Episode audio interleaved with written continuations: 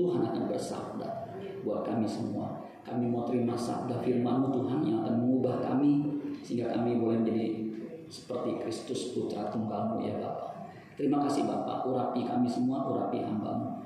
Biar kami semua mendapat urapan daripadamu, diberikan roh hikmat, wahyu dan pengertian, sehingga kami bukan saja mengerti, tetapi melakukan firman-Mu.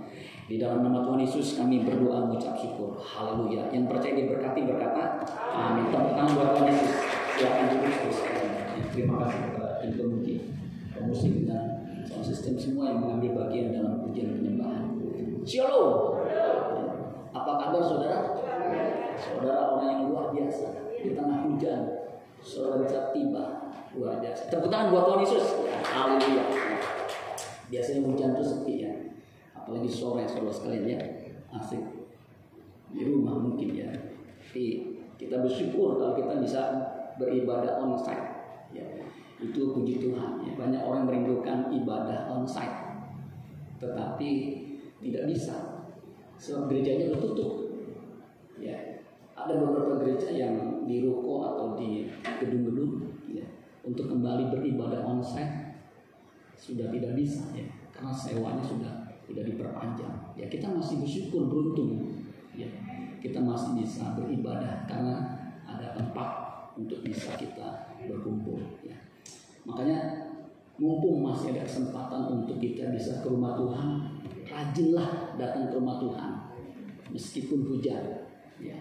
Saudara-saudara sekalian, pada kesempatan kali ini firman Tuhan yang akan saya sampaikan sesuai dengan tema yang diberikan oleh Gembala Sidang Bapak Pendeta Filipus Tristanto. Ya. Membangun manusia baru yang berkarakter ilahi ada temanya ada sekian ya kurang lebih 10 begitu nah salah satunya saya pilih yaitu manusia yang dewasa makanya judul renungan pada malam hari ini, sore hari ini, dewasa di dalam Kristus. Apa judulnya? Dewasa di dalam Kristus. Apa itu dewasa dalam Kristus? Bagaimana kita bisa dewasa dalam Kristus? Apa rahasianya? Nah, itu saudara sekalian ya. Itu akan kita jawab di dalam renungan firman Tuhan pada sore hari ini. Kalau pagi saya buru-buru gitu karena rekaman waktunya nggak boleh terlalu panjang. Kalau sekarang santai, amin saudara sekalian, relax aja saudara ya. Kalau lebih banyak waktunya di santai sehingga saya menyampaikan lebih santai maksudnya nggak sampai ke susu-susu ya.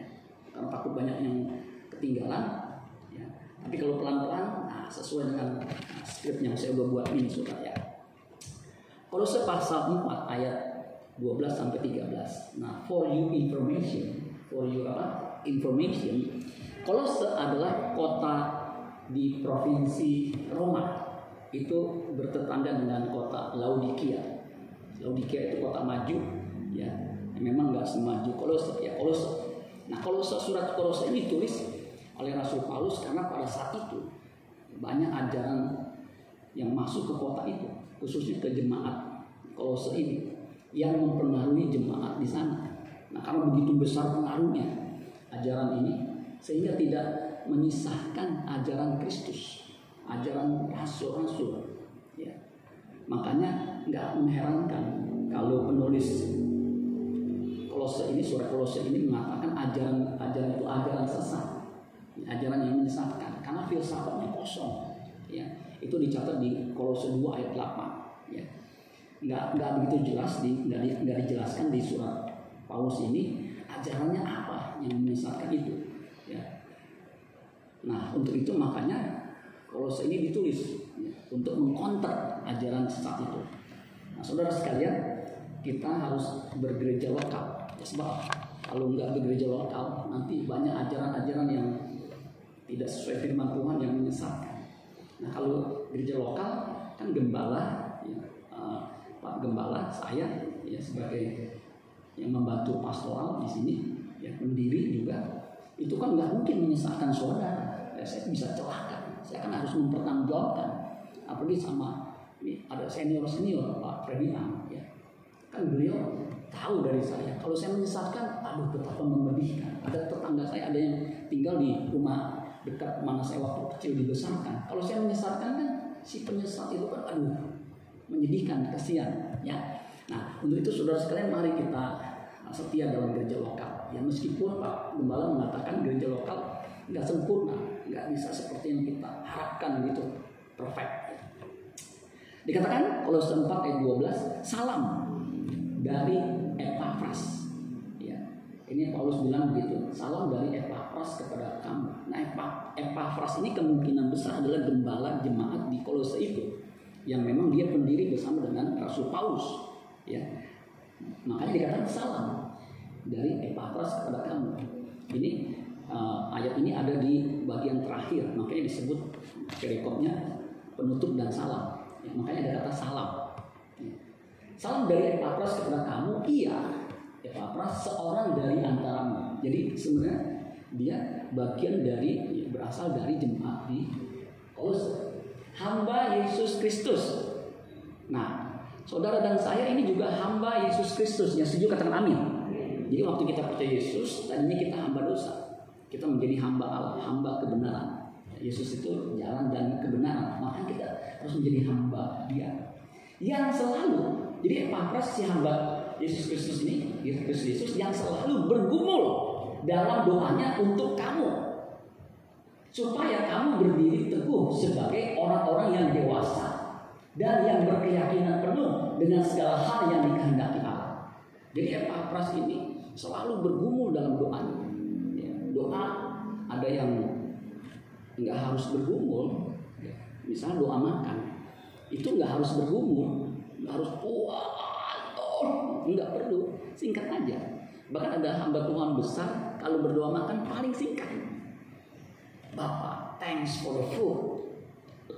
Kemudian amen, let's eat. Wah begitu. Terima kasih untuk makanannya.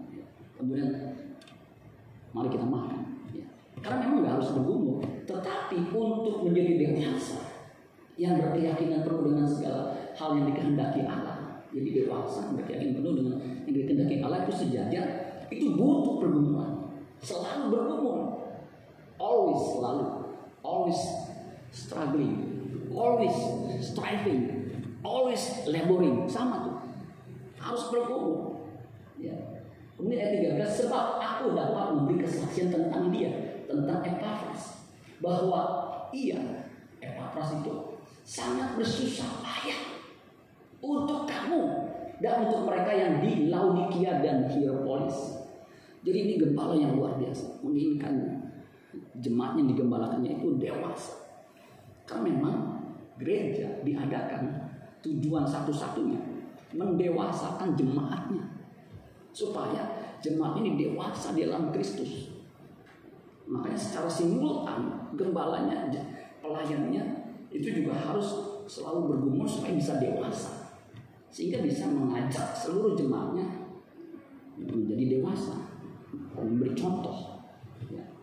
Nah, next. Saya akan jelaskan apa itu dewasa.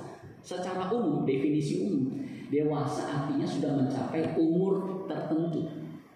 Nah, standar umum tertentu yang dikeluarkan oleh WHO yang benar, yang resmi, ya, 0 sampai 1 tahun itu bayi infants, infants, bayi.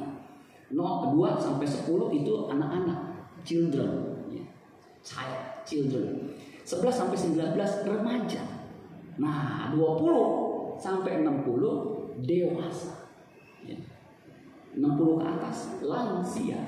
Begitu seterusnya ya, lansia atau usia lanjut. Yang anehnya, ini menurut WHO dan penelitian umum, kalau pria disebut tua itu ketika usianya 55 sampai 75. Tetapi wanita disebut tua ketika usianya 45 sampai 55. Saya juga bingung bisa begitu ya. Mungkin karena wanita ketika umur 45 apalagi melahirkan anak tujuh orang bilang ya walaupun nggak saya saya saya nggak setuju udah turun mesin memang lebih tua dibandingkan umur yang sama seorang pria. Ya, begitu sudah. Nah itu dewasa itu artinya begitu 20 sampai 60 secara umum. Ya. Dewasa sudah mampu berpikir secara logis. Logis itu logika sesuai dengan logika, logika umum. Ya. Kita belajar logika itu ketika belajar matematika. Ya. Dua tambah dua, empat. Itu logikanya begitu, di mana-mana begitu. Ya. Kalau anak kecil kan mesti diajarin, dua tambah dua berapa, begitu ya logikanya gimana gitu yang ketiga secara umum dewasa itu bertumbuh kalau dia nggak bertumbuh dia nggak mungkin bisa dewasa berbuah dan mengalami kemajuan jadi ada progresivitas ya kita harus bertumbuh terus ya.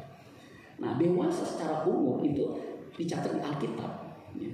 Nanti sudah baca sendiri ketika Yesus menyembuhkan orang yang buta sejak lahir. Kemudian orang buta sejak lahir itu dicecer terus sama ahli Taurat dan orang-orang Yahudi siapa yang menyembuhkan. Bahkan orang tuanya dipanggil, apakah ini benar anak kamu?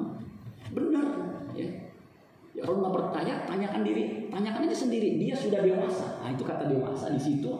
Pengertian umur, uh, umum, umurnya helikia. Kata dewasa di situ helikia dari kata helikos, ya, helikos menjadi helikia ya adult age umur yang sudah dewasa 20 sampai 60 kemungkinan begitu ya karena menurut penafsir yang disembuhkan itu sejak buta sejak lahir itu orang yang buta lahir uh, sejak lahir buta itu 40 tahun berarti udah dewasa dia bisa mewakili dirinya sendiri untuk bicara ya. next nah sekarang kita masuk definisi Alkitab kata dewasa di dalam Kolose 4 ayat 12 itu memakai kata Yunani teleios. Coba katakan teleios. Teleios. Nah, kalau bahasa Yunani tadi kan helikos, teleios pakai os os. Ingat aja begitu, ya.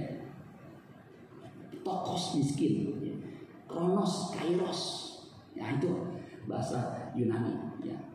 Bawel, cocok, nyerocos, saudara ya. Giginya maju, tombos. Nah itu saudara ya intermezzo. Ya. Jangan terlalu tegang saudara sekalian. Teleio singkat kata itu sejati, sejati. Ya. Makanya ada kata pria sejati, artinya pria yang sudah dewasa, dewasa secara umur, dewasa secara finansial, terutama dewasa secara spiritual, mental dan spiritual. Ya. Tulen, matang, ya. seperti buah itu matang. Ya. Biasanya pria matang itu ketika umur 40 emosinya stabil, uangnya stabil, penghasilan sudah tetap. Ya. Nah, jangan sampai puber kedua, bahaya ya saudara ya. Itu hati-hati. Karena? Duitnya udah banyak, penampilan masih oke. Okay. Uh, nah, hati-hati itu. Ya. Nah, teleios kalau kita tadi lihat, ya, kan yang berkeyakinan penuh terhadap kepada semua yang dikehendaki Allah. Jadi kalau saya boleh simpulkan, teleios artinya bersedia beradaptasi dengan keadaan lingkungan sekitarnya atau dengan yang lebih tinggi dalam hal ini kehendak Allah. Itu orang dewasa. Jadi selalu dia beradaptasi menyesuaikan dirinya apa yang dikehendaki Allah itu dia lakukan. Itu orang dewasa menurut Alkitab. Enggak yang amin saudara sekalian. Jadi dewasa dan yang berkeyakinan penuh ya, dalam kepada semua hal yang dikehendaki Allah. Jadi sejajar itu. Jadi dia bersedia beradaptasi dengan keadaan lingkungan di sekitarnya. Dalam hal ini kehendak Allah. Ketika dia ada, apakah ini sesuai kehendak Allah? Itu yang dia pikirkan. Seperti Yesus. Yesus itu filosofinya, jalan hidupnya itu Yohanes 4 ayat 34. Makananku ialah melakukan kehendak dia yang mengutus aku dan menyelesaikan pekerjaannya. Itu. Ya. Itu uh, uh, filosofinya Tuhan Yesus itu begitu. Sehingga apa pun yang dilakukannya pasti sesuai kehendak Allah. Bahkan terjemahan lain mengatakan rezekiku, rezeki. Itu melakukan kehendak Bapa di surga. Bukan yang lain. Ya. Ini orang dewasa itu seperti itu. Itu dia selesaikan di kayu salib. Makanya kalimat yang keenam kalau nggak salah, ketika Yesus disalib, ada kalimat yang terkenal bahasa Yunani yang artinya sudah selesai apa? Di kayu salib sudah selesai. It is finished. Bahasa Yunani apa? Tetelestai. Diulang. Tetelestai. Itu dari kata teleo. Teleo sama teleios satu akar kata. Artinya to finish, to end, to accomplish, mencapai. To finish menyelesaikan.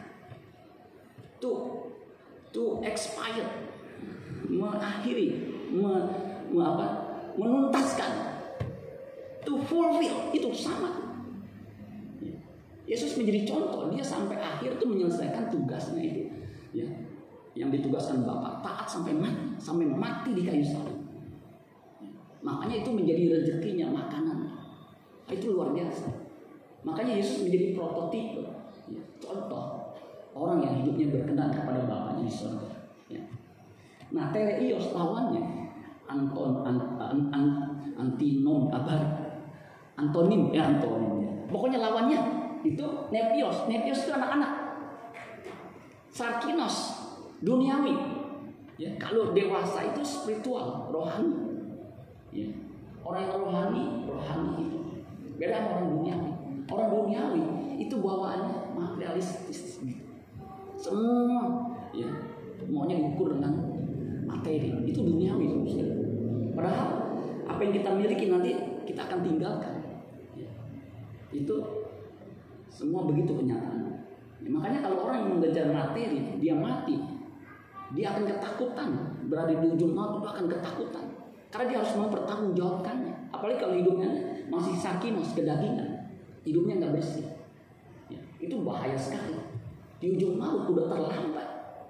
Ya. Nah, jadi seharusnya itu hati-hati. Jadi teleios itu perfect. Perfect itu dipakai oleh Tuhan Yesus ketika dia berkata dalam pengajarannya, "Therefore you shall be perfect just as your Father in heaven is perfect." Karena itu haruslah kamu sempurna sama seperti Bapakmu di surga sempurna. Matius 5 ayat 46. Kata perfect sempurna itu teleios.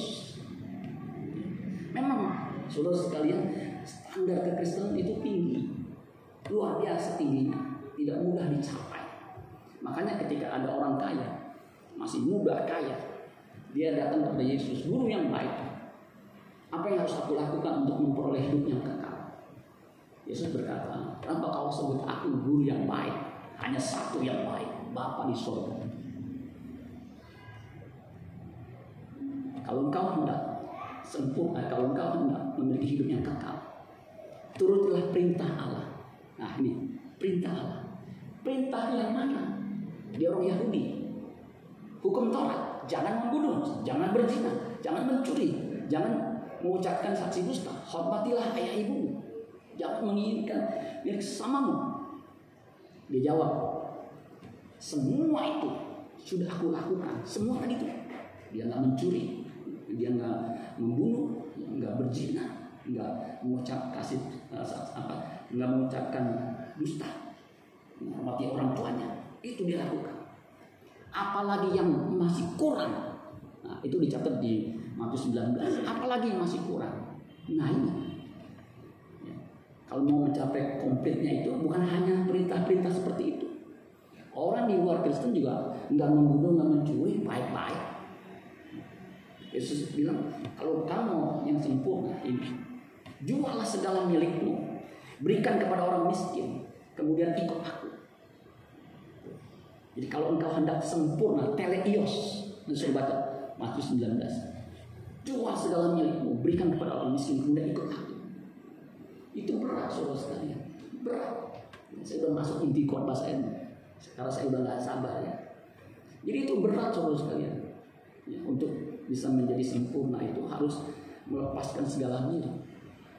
Orang muda yang kaya itu apa yang dia lakukan? Ya, dia berbalik, dia pergi meninggalkan Yesus. Dia melengos. Nah itu bahasa Yunani. Dia berbicara. Kenapa? Berat. Makanya itu terjadi kegemparan. Siapa yang diselamatkan bisa menjadi sempurna? Memang bagi manusia mustahil, tetapi bagi Allah tidak ada yang mustahil. Yang amin kau sayup-sayup ya. Ini pengajaran yang luar biasa yang harus kita lakukan. Bukan soal berkat-berkat. Bukan saya sekarang udah nggak diberkati. Soal berkat, soalnya berapa banyak kita bisa makan, kita bisa nikmati berkat. berkat abadi. Bisa menjadi seperti Kristus itu berkat abadi. Yang kita harus perjuangkan. Mumpung masih hidup, masih ada kesempatan umur kita. Saya bulan-bulan ini, aduh, lebih sering. Ini bulan ini udah berapa kali saya uh, ikut nyelawat, ikut nguburin, ikut besuk, bahkan doain orang yang udah menganggap. Selasa saya doain, biasanya saya manjur. Selasa saya doain, Rabu langsung lewat. Selasa saya doain, udah hari Jumat istri saya bilang nih, ini belum manjur nih Pak Cecep. Istri saya bilang, biasa saya belum doain aja udah mati. Pak, tolong doain Pak. Saya mau datang, Bu, di alamatnya di mana? Ya udah meninggal, tuh saudara. Kali ini Jumat belum. Saya bilang, puji Tuhan lah itu sesuai harapan keluarga kalau bisa ya diberikan kesempatan. Udah 13 tahun. Ternyata, ini udah, saya belum tahu tuh waktu itu. Kita besok aja deh. Belum saya besok, saya buka WA. Pak, terima kasih Pak untuk doanya. Sudah tidak ada. Tadi sore, Sabtu, suruh sekali.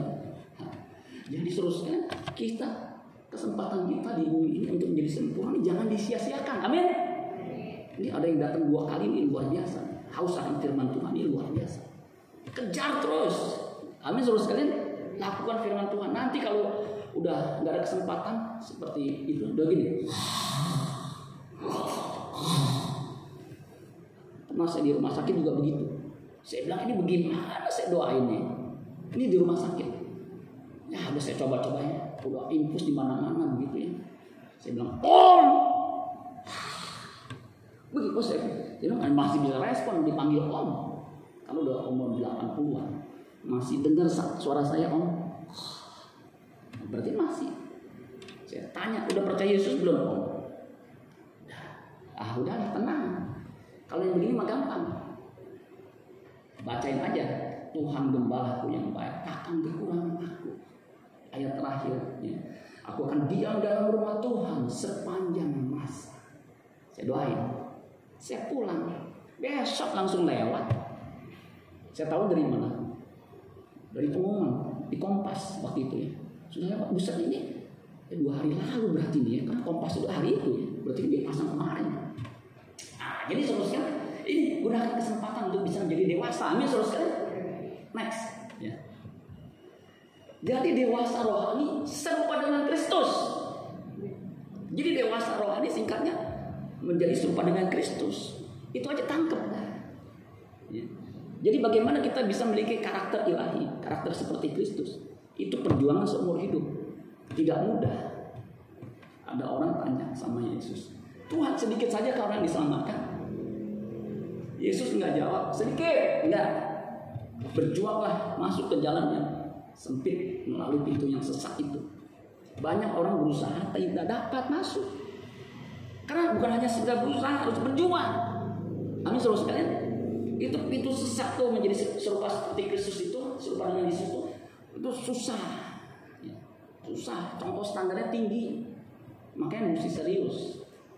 Saya aja nih yang udah ngerti itu. Ya. Karena tubuh kita ini kan, ya, manusia ini kan ada dua unsur, unsur debu tanah sama unsur rohani, roh. Jadi ketika diciptakan dari debu tanah, ya kemudian dihembuskan apa sih? Hidup tuh. Makanya debu ini, tanah ini akan kembali kepada debu. Roh akan kembali kepada yang menciptakan. Makanya ketika kembali harus udah sempurna, udah dewasa. Sehingga ketika diberikan tubuh kemuliaan yang nggak bisa mati lagi, oh, udah cocok. Ini rohnya, jiwanya masih jahat, masih aduh rohaniawan tapi jahat. Saya kadang-kadang juga bingung. Lu nggak ngerti ya? Nanti ada pengadilan Kristus. Bahaya tuh. Bahaya. Ya. Aduh, kalau saya kadang-kadang kalau lihat, aduh, ada hamba-hamba Tuhan menderita kok bisa begini ya? Jadi patah harapan juga saya. Sampai saya bilang, aduh, aduh. Ya. Beruntung saudara sekalian ya, kita bisa mengerti kebenaran firman Tuhan ini. Jadi jangan hanya dikorbankan berkat-berkat. Ya. Itu tidak mendewasakan. Bahkan yang lebih celaka, merasa orang diberkati itu orang yang disertai diurapi oleh Allah. Waduh, makanya ketika dia semena-mena orang menganggap itu benar. Itu kacau balau ajaran seperti itu. Jadi dewasa itu serupa dengan Kristus. Ayatnya di mana ini? Kita kan lebih sering mendengar Roma 8 ayat 28. Kita tahu sekarang Allah turut bekerja dalam segala hal mendatangkan kebaikan bagi mereka yang mengasihi Allah yang sesuai dengan rencana Allah. Kebaikan itu apa? Serupa dengan Kristus. Jadi kebaikan bukan hanya berkat, berkat jasmani. Serupa dengan Kristus itu kebaikan yang tertinggi, sumum bonum. Bagaimana bisa serupa dengan Kristus itu kebaikan tertinggi? Sebab hanya ketika kita mencapai seperti Kristus, itu perkenanan Allah. Roma 8 ayat 20. Sebab semua orang yang dipilih dari semula, mereka juga ditentukannya dari semula untuk menjadi serupa dengan gambaran anaknya. Jadi ditentukan dari semula ketika manusia jatuh dalam dosa itu menjadi serupa dengan gambar anaknya supaya anak itu menjadi yang sulung di antara banyak saudara. Kata dipilih itu dari kata dipilih itu artinya dipilih Allah, artinya dipilih untuk diberi kesempatan meresponi anugerah.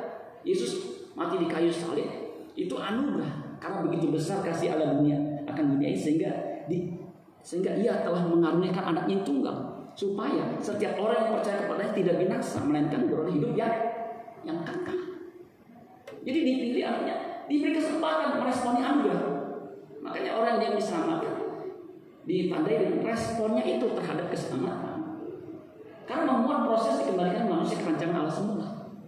Jadi ketika manusia dicipta, biarin aja, ini gangguan terus. Karena firman Tuhan disampaikan ini benar-benar Tuhan apa iblis itu nggak suka. Kenapa? Iblis itu membiarkan aja kalau dia kaya hidupnya amburadul. Kristen tapi aduh Suruh tahu nggak ada Kristen majelis istrinya dicerain. Sampai saya bingung kok bisa begini. Tuh majelis. Kalau saya sebut namanya suruh juga tahu dah. Biarin aja anggap aja ntar juga dia pergi sendiri. Ah itu kadung tuh begitu. Nggak tahu urusannya kampret maksudnya itu biarin terus aja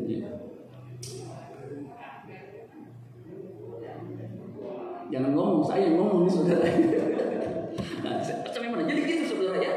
Dipilih itu artinya kita mesti merespon. Jadi ketika manusia diciptakan, rancangan Allah semula awalnya kejadian 1 ayat 26, baiklah kita menjadikan manusia menurut gambar dan rupa kita.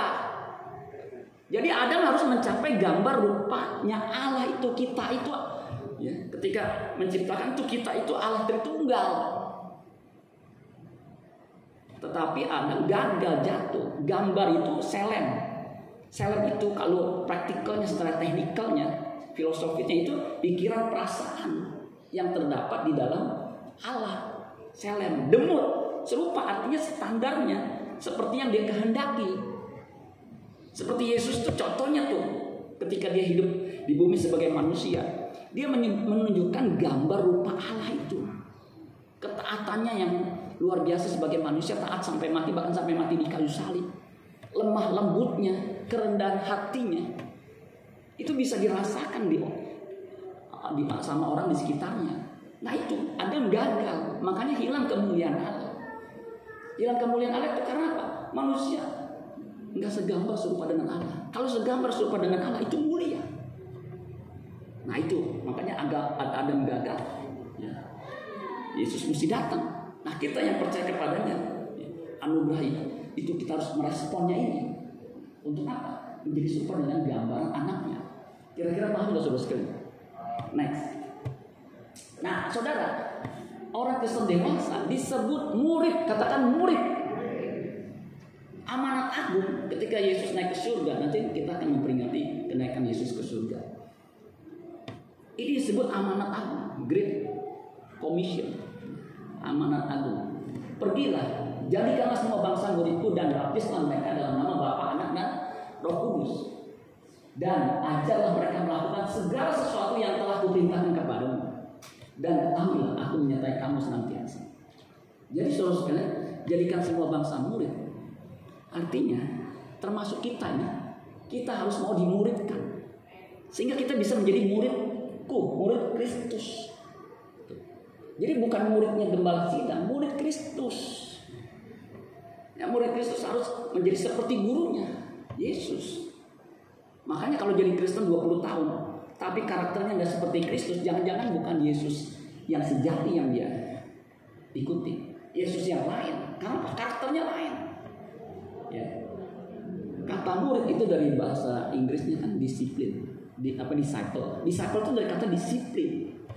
Jadi murid itu butuh disiplin. Makanya kalau sudah uh, sekolah itu sebagai murid ada jamnya masuk belajar istirahat itu dilatih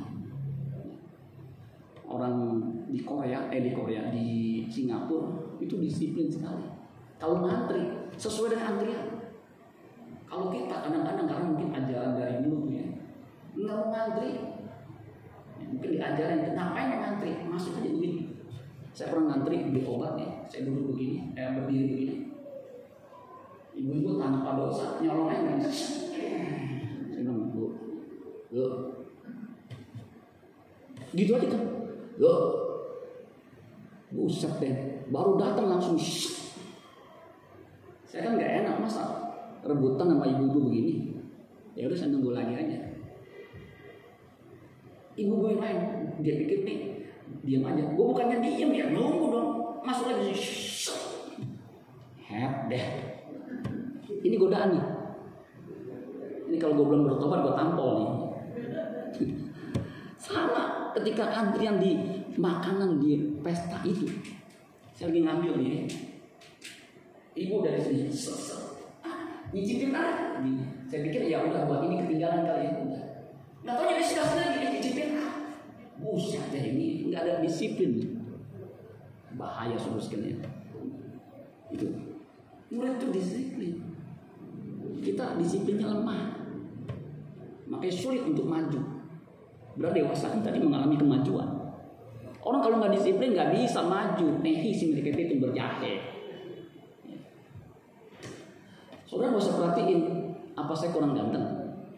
Nah ya dibanding ini mengganteng bapak ini makanya jangan dibandingin saudara cuekin aja. Next. Jadi disiplin tujuannya untuk mencapai goal. Karena ketika kita percaya Yesus kita disebut anak Allah kita diproyeksikan menjadi anak Allah yang segambar serupa dengan Kristus. Makanya menjadi dewasa itu harus usahakan menjadi seperti Kristus. Butuh disiplin. Dan menjadi seperti Kristus itu goal satu-satunya. Nggak ada yang lain. Makanya saudara studi saudara bekerja sebagai ibu rumah tangga ini bagaimana bisa menjadi serupa dengan Kristus? Makanya gak heran nanti saudara akan diperhadapkan dengan berbagai macam kesulitan yang yang tidak sesuai dengan daging kita ini. Coba aja. Saya ngalamin saya bilang sama aduh untuk saya udah ngerti firman Tuhan ini udah saya hadapin aja jalannya aja next nah saudara ada tiga rahasia bagaimana menjadi orang Kristen dewasa. Yang pertama, ini gampang mengingatnya karena kalimatnya udah disusun. Menjadi dewasa dibutuhkan suatu pergumulan yang serius. Kata kuncinya pergumulan yang serius tambahannya. Jadi menjadi dewasa dibutuhkan pergumulan yang serius. Yang kedua, menjadi dewasa dimulai dari perubahan pikiran. Kata kuncinya pikiran perubahan pikiran. Pikiran ini mesti mengalami perubahan.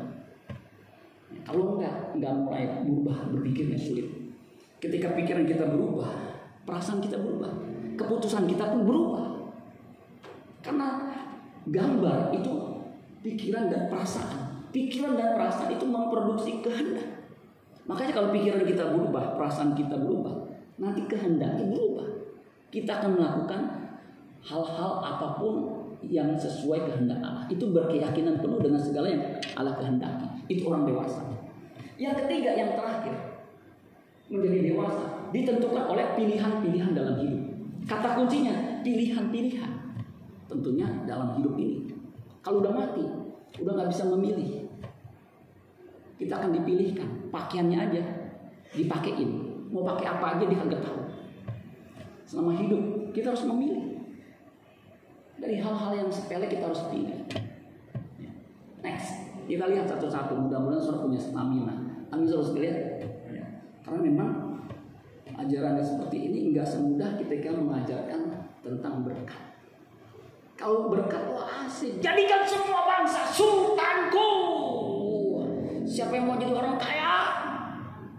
Angkat tangan semua. Yuk, yuk, yuk akan jadi kaya. Ikut robot trading. Waduh, saudara itu bahaya tuh. Ya. Pendeta kalau ngajarin seperti itu menyesatkan jemaat. Untuk mau diberkati secara finansial kerja, amin. Ya. Usaha begitu. Ya, jangan dipermudah. Padahal ayat ini jadikan semua bangsa apa? Muridku, bukan sultanku. Sultan itu sekarang populer karena sultan itu menunjukkan kekayaan. Gitu suruh sekalian. Bukan berarti saya anti kekayaan. Kalau orang banyak duit, ya itu lebih enak hidup. Kalau duitnya sedikit lebih sulit hidup.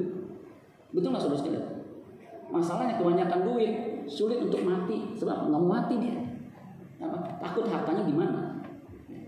Jadi menjadi dewasa itu tiga rahasianya yang suruh mesti tahu. Yang pertama apa? Menjadi dewasa dibutuhkan pergumulan serius.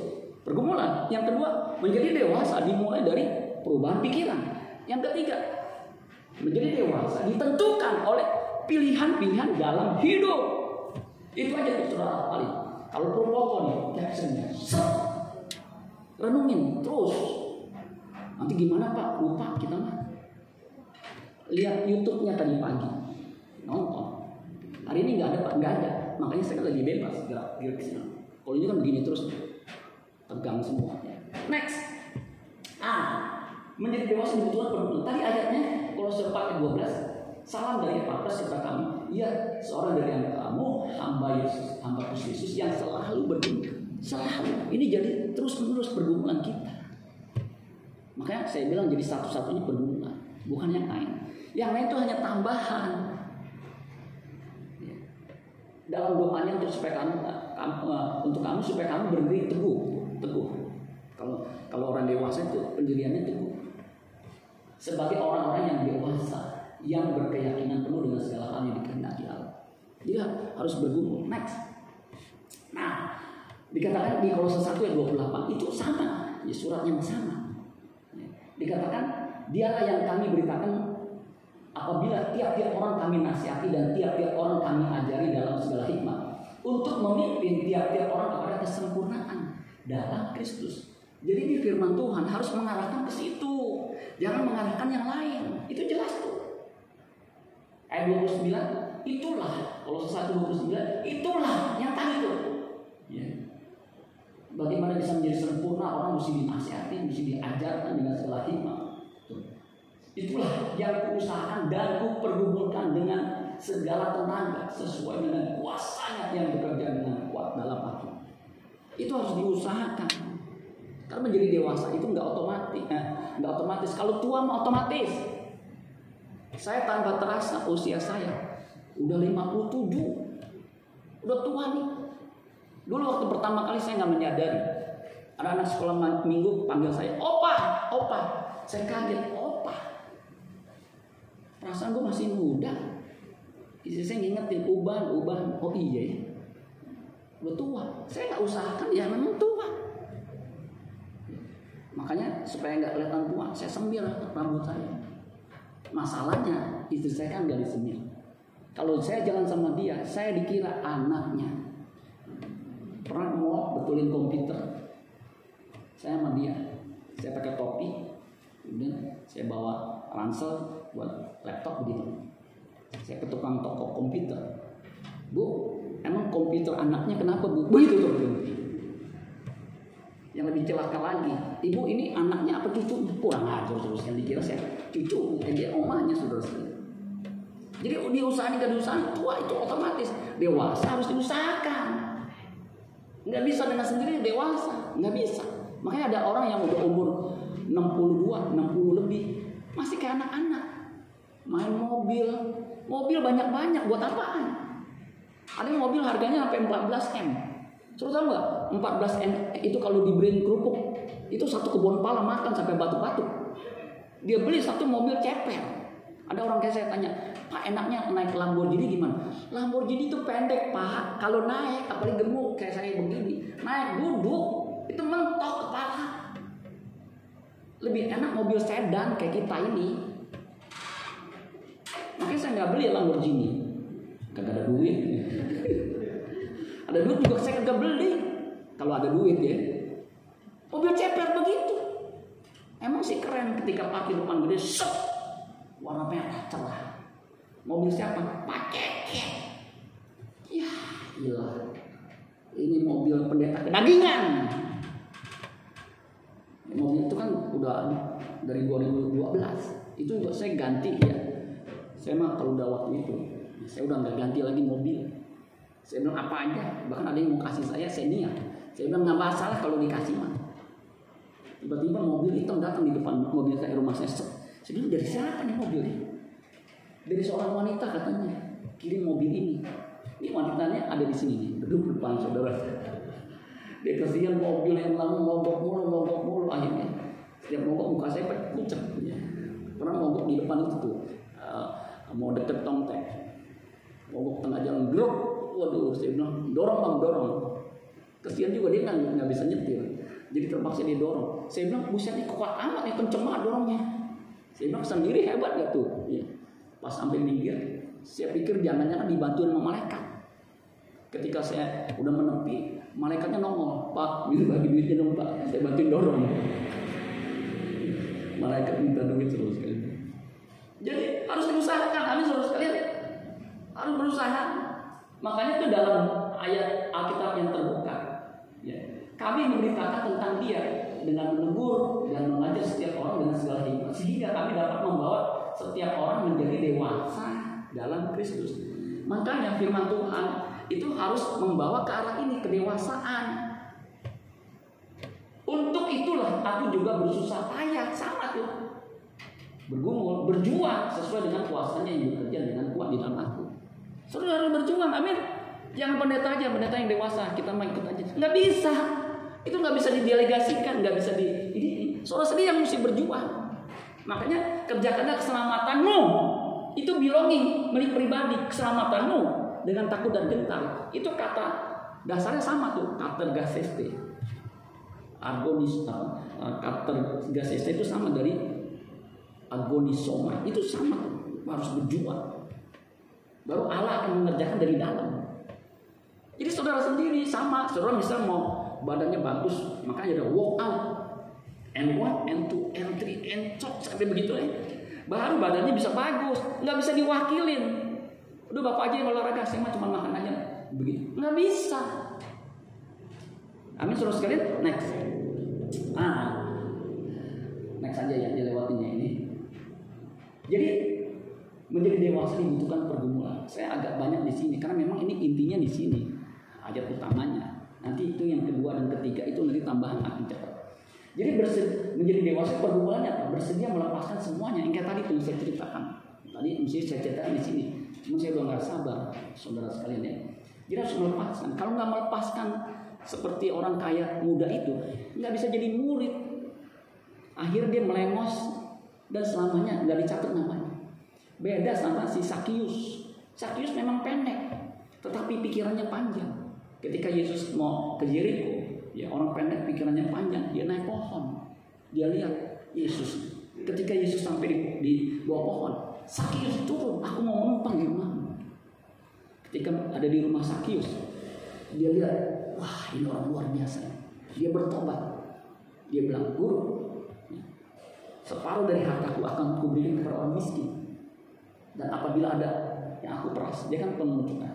Aku kembalikan 400 persen, 4 kali lipat. Bangkrut dia habis. Dia berani melepaskan miliknya.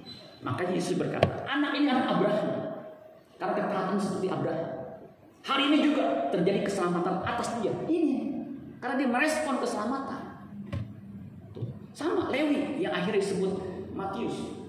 Ketika Yesus berkata, ikutlah aku. Dia lepaskan meja cukainya. Dia tinggalkan, dia ikut Yesus. Makanya dicatat Matius, penulis Injil Matius. Makanya kalau orang tidak melepaskan diri dari segala miliknya, Lukas 14 ayat 33, demikianlah demikian halnya tiap-tiap orang di antaramu yang tidak melepaskan dirinya dari segala miliknya tidak dapat menjadi muridku. Artinya tidak bisa didewasakan. Orang Kristen dewasa disebut murid, nggak bisa dimuridkan kalau terikat. Makanya orang kaya sukar masuk surga. Sulit. Karena hartanya banyak itu mau ikat dia. Bukan berarti orang miskin gampang masuk surga. Orang miskin yang terikat juga dengan hartanya, dengan apa yang dia miliki yang miskin sedikit itu, nggak bisa juga dimuridkan. Harus melepaskan semuanya seperti Paulus. Aku melepaskan semuanya. Nggak ada yang disisakan. Kita tidak bisa mengabdi kepada dua Tuhan. Harus mengabdi kepada satu Tuhan, yaitu Tuhan Yesus. Amin, saudara sekalian. Ya. Jadi butuh melepaskan itu nggak. Saya untuk bisa full time pergumulannya sampai tiga tahun sulit. Bagaimana bisa melepaskan? Saya udah dapat enak. Saya bilang orang lain aja. Saya kagak sekolah teologi ya. Itu jadi pergumulan. Kalau saya nggak melepaskan, saya nggak ngerti kebenaran seperti ini. Nggak bisa ngajarin. Ya, saya nggak ngerti, nggak bisa ngajarin. Mengajarin kan mesti paham dulu. Nggak mudah memang. Apalagi kalau gini udah banyak. Laki bini kerja, aduh, udah udah koya-koya aja perlu ketekunan tekun itu ya bukan hanya sekedar berjuang dia konsisten di Yakobus 1 ayat 4 dan biarlah ketekunan itu memperoleh buah yang jadi butuh ketekunan untuk memperoleh buah yang mata supaya kamu menjadi sempurna teleios dan utuh dan tak berkekurangan suatu apa pun. Itu sejajar semua tuh. Kalau terjemahan INB Indonesia Modern Bible biarlah ketabahan itu menyelesaikan sampai akhir sampai tetelestai supaya kamu dewasa dan lengkap tanpa kekurangan apa pun. Makanya orang dewasa dia bisa hidup di tengah kekurangan di tengah kelimpahan. Makanya orang dewasa itu seterusnya seperti Yesus serigala punya liang burung punya sarang tetapi anak manusia tidak punya tempat untuk meletakkan meletakkan kepalanya ya. makanya saudara sekarang kalau saudara nggak punya rumah yang mewah itu bukan persoalan Persoalannya kalau saudara tidak memiliki karakter seperti Kristus, itu persoalan utama. Kalau saudara nggak punya rumah mewah, mungkin nggak nyaman rumah saudara karena rumahnya RSSSS, rumah sangat sederhana sekali sehingga sonjol saja susah sekali, nggak nyaman. Atau RRRRS, rumah rusak, royak, rombeng, resiko, runtuh, sewaktu-waktu, kan nggak nyaman, runtuh sewaktu-waktu. So jangan jadi persoalan udah tinggalin aja seperti Lazarus tuh ya. Habis gimana? Dia patah hati dengan dunia ini. Tetapi dia diterima di kemah abadi, diterima di pangkuan Abraham. Beda sama orang kaya yang setiap hari berpakaian jubah ungu, pesta pora. Dunia jadi miliknya dia sebab uangnya banyak, bisa hidup senang. Tetapi ketika dia mati, dia ada di Gehenna, ada di Hades, sengsara. Makanya suruh ini kebenaran yang kita mesti miliki. Yang lain, ya namanya manusia ya, nggak bisa semuanya kaya, nggak bisa. Bahkan faktanya hanya 6% orang kaya di dunia ini. Kok bapak tahu? Kerja di bank kan kita tahu. Sampel. Coba ya lihat Go, ya, yang yang premium begitu. Kan gak banyak. Yang banyak orang susah. Coba ya di, di sekitar kita. Makanya Yesus bilang orang banyak mah ada di sekitarmu. Yang penting itu jadi seperti aku. Amin suruh sekalian. Kayaknya udah senang hati nih saya kok begini saja. udah mulai capek saudara ya. Oke lanjut. Lanjut Aldi. Kita aja terus. Menjadi dewasa dimulai dari perubahan pikiran. Nih pikiran mesti dirubah. Tadi saya sudah singgung. Satu Korintus 14 ayat 20 saudara-saudara janganlah sama seperti anak-anak dalam pemikiranmu. Anak-anak tuh pemikirannya nggak logis. Kadang-kadang jadilah anak-anak dalam kejahatan. Kalau jahat anak-anak ya nggak sampai membahayakan. Tetapi orang dewasa, dewasa di sini teleios dalam pemikiran, cara berpikir, cara berpikir dewasa. Orang berpikir dewasa itu selalu disesuaikan dengan kehendak Allah. Apakah yang saya lakukan ini sesuai kehendak Allah? Apakah yang saya lakukan ini bisa melukai hati Tuhan apa enggak? Makanya hati-hati dengan gadget kita. Jangan sembarangan kirim, bikin status, habis diomelin mertua ya tentang mertuanya kaya dia susah dimaki-maki begitu pasang status dasar babi uh orangnya baca ini apa nih temen-temennya ah lu tafsir sedikit sendiri aja. Waktu mertuanya baca ini mah jangan-jangan gue nih baru gue ngomelin dia tuh. Ini kan kurang aja jangan terus sekalian. Amin terus kan? Orang dewasa itu bisa menyesuaikan udahlah mertua nggak apa-apa. Ya dia perlu dikasihi karena dia nggak ngerti kebenaran. Itu seperti Stefanus ketika dirajam batu, ya Bapak ampunilah mereka sebab mereka tidak tahu apa yang mereka perbuat. Sama Yesus juga begitu ketika di kayu salib. Kalimat pertama yang keluar dari mulutnya adalah ya Bapak ampunilah mereka sebab mereka tidak tahu apa yang mereka perbuat. Sama ketika mertua menyakiti saudara, ya Bapak ampuni mertua saya tidak tahu. Udah sabar aja, nggak lama. Ntar juga dia mati sendiri. Ya namanya lebih tua kan, logikanya begitu. Nggak nyumpain, spesial tabah. Amin. Next. Ya. Jadi perubahan pikiran itu penting. Berpikir seperti anak-anak. Beda sama berpikir orang dewasa. Itu jelas. Ketika anak-anak berpikirnya anak-anak. Dewasa berpikirnya dewasa. Makanya Efesus 4 ayat 23. Let the spirit. Ini maksudnya uh, roh kudus. Change your way of thinking. Jadi yang roh kudus ubah tuh the way of thinkingnya mindsetnya, cara berpikirnya. Bukan IQ-nya. Kalau IQ sudah tingkatkan sendiri lah dengan belajar banyak, belajar banyak, baca itu bisa meningkat. Tapi the way of thinkingnya itu harus menyesuaikan dengan kehendak Allah. Itu nggak mudah. Kita kan maunya dari dagingannya, kita mau maunya di, sendiri. Sama Roma 12 ayat 2. Let God transform you into a new person. Nah, kita bisa kalau manusia baru. New person, manusia baru. Baik apa? changing the way you think, changing the way you think, think itu penting solusinya, cara berpikirnya itu. Makanya setiap kali ya Tuhan apakah ini sesuai kehendak Allah? Kalau saya lakukan ini melukai Tuhan apa enggak? Nah untuk mengerti itu firman. Amin saudara sekalian. Next. Yang terakhir, nah kalau kata terakhir puji Tuhan ya, udah 53 menit sebenarnya. Ya. Tadi makanya saya bilang siap-siap saudara sekalian. Hujan udah berhenti. Ya. Jadi pulang saudara bisa santai. Amin saudara sekalian. Yang payung gua aman nggak? Aman, payung aman. Ada pandang. Jangan bikin payung pikirannya ya. Yang terakhir, menjadi dewasa ditentukan oleh pilihan-pilihan dalam hidup. Dalam hidup ini kita harus memilih. Apa aja kita mesti milih. Kalau kita nggak memilih, itu juga pilihan saudara. Nanti orang lain yang memilihkan, malah lebih celaka. Kalau orang lain yang nggak dewasa memilihkan buat saudara, lebih baik soal memilih. Makanya ngerti kebenaran firman Tuhan. Sehingga pilihan suruh tepat.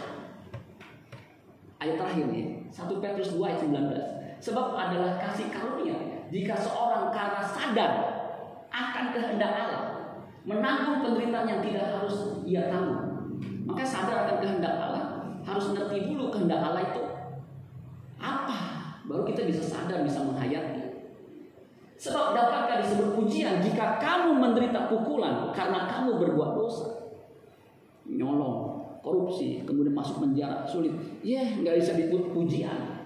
Tetapi jika kamu berbuat baik dan karena itu kamu harus menderita. Ya, karena berbuat baik harus menderita. Maka itu berbuat baik karena menderita karena itu apa dikatakan? Adalah kasih karunia pada Allah. Nah, kalimat ini agak sulit dimengerti. Ya, apa maksudnya karunia pada Allah? Maksudnya begini, kalau kita berbuat baik, dengan kita berbuat baik, akibatnya kita jadi menderita. Itu berkenan kepada Allah. Kita berbuat baik, kemudian kita menderita. Allah akan memberkati kita. Itu memproses kita, itu berkat abadi buat kita. Untuk kita menjadi serupa dengan Kristus. Karena kita berbuat baik, kita harus menderita. Itu anugerah yang dilimpahkan Allah kepada kita itu menyukakan hati Allah. Amin saudara sekalian. Makanya, makanya kalau ada kesempatan pilihan-pilihan ini, pilihlah yang sesuai dengan kehendak Allah. Karena itu akan menyukakan hati Allah. Ada ada cerita kisah tradisi ya, tentang Petrus yang luar biasa. Yang saya pikir ini perlu disampaikan. Tahun 64 Roma pada waktu itu yang berkuasa adalah Kaisar Nero. Kaisar Nero ini kaisar yang kejam luar biasa ya, jahat dia bakar kota Roma. Kemudian dia tuduh, dia fitnah orang Kristen yang melakukan. Makanya dia punya alasan, dia tangkepin orang Kristen. Bukan hanya di, di penjara, tetapi dia hukum. Dia gantung, dia tusuk begitu ya, disulahkan kemudian dia dia siram dengan aspal, teror begitu. Kemudian dibakar hidup-hidup, orang masih hidup gitu ya, setengah mati begitu, itu luar biasa ya. Nah Petrus pada waktu itu sebagai pemimpin punya kesempatan untuk pergi ke Roma, eh, meninggalkan Roma. Ke Roma itu udah chaos, udah kacau balau. Ketika dia meninggalkan Roma, ini kan puji Tuhan nih kalau kita ya bisa melarikan diri. Tiba-tiba Yesus ada di hadapannya. Mau berlawan dengan Allah. Makanya ada kalimat yang terkenal yang diucapkan oleh Petrus. Quovalis Domini. Artinya Tuhan hendak ke mana? Itu Quovalis Domini terkenal. Bukannya dilarang main domino di sini, bukan. Quovalis Domini, Tuhan hendak ke mana? Yesus menjawab, "Eu Roma crucifix, itero." Itu bahasa Latin. Artinya, aku hendak ke Roma untuk disalibkan kembali. Dia sadar, aduh kenapa saya larikan diri. Dia balik ke kota Roma. Di sana dia mati. Dia disalibkan ya, seperti gurunya. Dia bilang aku tidak layak disalibkan seperti guru. Salibkan aku dengan kepala di bawah. Makanya tradisi mengatakan misalnya Petrus disalib dengan kepala di bawah. Itu luar biasa menderitanya. Dia sadar. Saudara-saudara sekalian, biarlah firman Tuhan ini mengingatkan kita untuk sadar. Kita harus memilih dalam hidup pilihan. Hal-hal yang sepele kita harus tentukan. Saya pernah waktu mengunjungi pelayanan uh, ibadah begitu, ibadah pelepasan jenazah atau ibadah duka begitu. Saya udah buru-buru, saya mau parkir. Waktu saya mau parkir, saya lihat begitu kan udah ya. Waktu saya begitu, tiba-tiba mobil langsung masuk kepalanya. Saya nggak kesempet, saya kan maunya begitu tuh ya. Jadi mundur lebih gampang keluarnya. Saya bilang, aduh itu nafsuin, saudara. Itu kan jatah saya udah tinggal begitu. Dia langsung masuk. Ya udahlah ya, deh. Nah itu selalu sekalian bahkan ketika jalan begitu saya kadang-kadang aduh kok orang yang mepet begitu ya? Aduh. Ya, udahlah. Ada orang cerita ya saya mah pak ketika saya parkir begitu ada yang mepet saya saya lewatin saya biarin aja. Ya, jadi waktu ini dilewatin ya udahlah dia mungkin buru-buru. Nah itu dewasa amin saudara sekalian dalam pilihan-pilihan ini membangkitkan emosi kita Nah, apakah kita respon kita itu sesuai dengan kehendak Allah? Itu ditentukan oleh pilihan saudara. Untuk bisa memilih yang paling tepat, itu mesti ngerti ajaran-ajaran Kristus. Firman Tuhan ini apakah kalau Yesus seperti ini saat keadaan seperti kondisi ini, dia memilih seperti apa? Baca Alkitab, belajar firman Tuhan. Jadi ada tiga saudara sekalian. Bagaimana kita menjadi dewasa? Yang pertama, lupa pak. Yang kedua, kagak ingat. Yang ketiga, saya lupa lupa ingat pak. Baca aja di situ. Menjadi dewasa dibutuhkan apa? Pergumulan yang serius. Menjadi dewasa dimulai dari apa? Perubahan pikiran. Menjadi dewasa ditentukan oleh apa? Pilihan-pilihan dalam hidup. Amin buat firman Tuhan. Tuhan Yesus memberkati. Tepuk tangan buat Tuhan Yesus. Haleluya.